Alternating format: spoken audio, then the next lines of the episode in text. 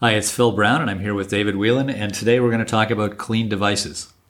Clean devices often come up when people think about crossing a border or, or, going on a trip to visit a client in a different location and having to go through security or potentially putting their client information that's on their device at risk. And the whole idea is, uh, at least with border crossings and so on, you may be asked to reveal information on your computer. Clean devices can also be used even if you're just going around town. If you just want to have a device where you're sure that you're not carrying anything, that if you lose your device or you lose your laptop or phone, that you won't then expose inadvertently the client confidential information that's on it. And I'd have to say that in my uh, 25 years or so, uh, I've heard a number of lawyers have had their cars broken into next to a courthouse. Uh, so it's it's probably the worst place to leave your uh, your laptop or uh, or any other electronic devices. The way you clean your laptop isn't by dropping it in the sink and giving it a good lather, but really is to think about how to remove all of the information that's on it so that if someone was to get a hold of the device, it really was just the hardware and the basic software that was needed in order to run the, the computer. Right. And it doesn't mean you're walking around now with a brick. Uh, there are a number of ways uh, to access information. One of the easiest is just to buy a second laptop or a second device, and then use that only when you're going to be traveling or, or in a place where you want to have a clean laptop. And don't leave any passwords or any other client information on there. So rather than erasing information from a computer, you're just never putting any confidential information on it. It's a lot easier to leave the information off the device than to try and hunt it down because information is often stored in hidden folders, particularly on Windows computers and can make it difficult for you to even know that you saved something that you shouldn't have. Right. And when we're talking about a clean laptop, we're talking about a laptop that doesn't have any email going to it. Uh, there are no resident programs left over. Your calendar's not on it. There's nothing on it. Right.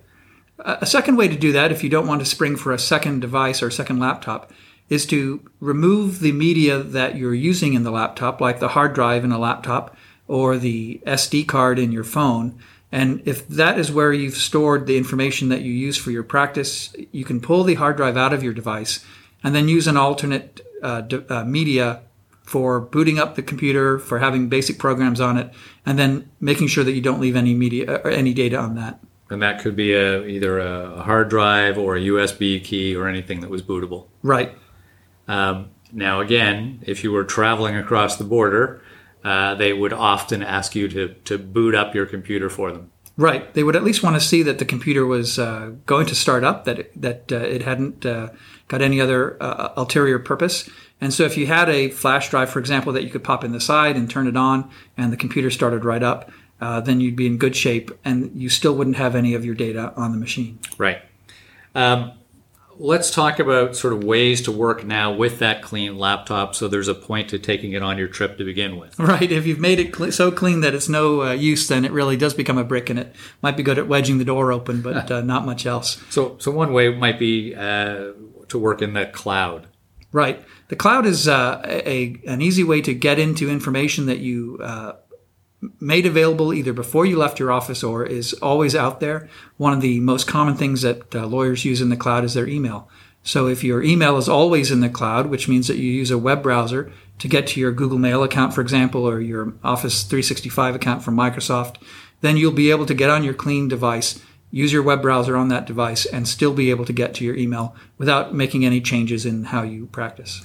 And as well, you could access a number of files. Uh, that you have in your office as long as they've been loaded into the cloud as well in some sort of uh, application. Right. So you may use the cloud in your practice anyway. You may be uh, automatically synch- synchronizing your files to Dropbox. But even if you don't, you can use one of those cloud tools and, and Dropbox and Box and, and uh, SkyDrive are examples, but there, there, are many, many different types you could use uh, to just load them up while you're uh, going to visit with this one particular client or on this one particular trip.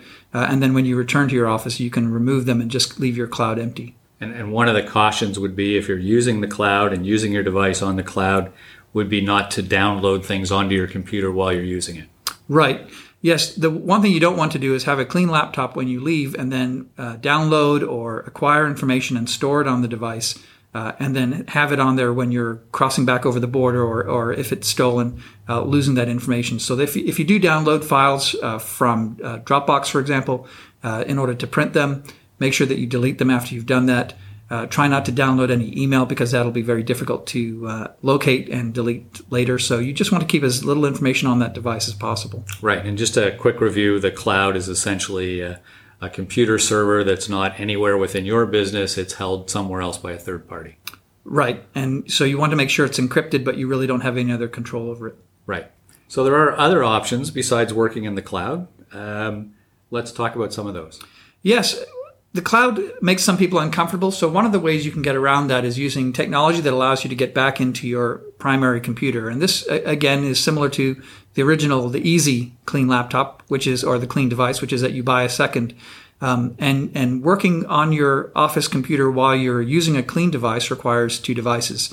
So you would leave your office computer alone. You would take your laptop or your smartphone with you, uh, and it would be clean. And then you would connect back to your office using something that allows you to communicate with your computer, but doesn't itself actually uh, require you to uh, to leave information uh, on any other computer outside your office. Right, and and one of the keys here would be to make sure your computer was on before you left the country. That would be pretty critical.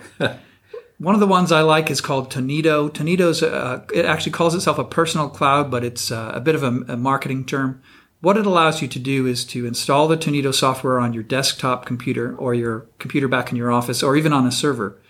And once you have set it up, then Tonido's uh, site, tonido.com, communicates with your Tonido server or your Tonido uh, software.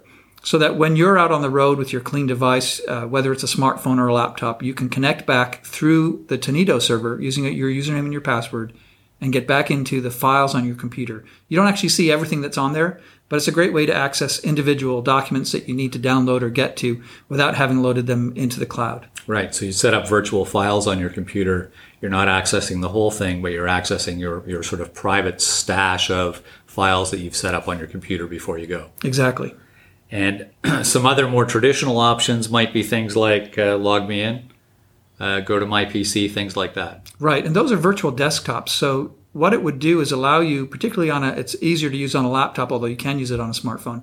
It loads up a version of your desktop, so you would actually feel as if you were working back in your office, even though you were connected to it over the internet. And the only downside to that compared to something like Tonido is, is really uh, the amount of bandwidth, the speed that it would uh, take to load up that desktop so that you can see it.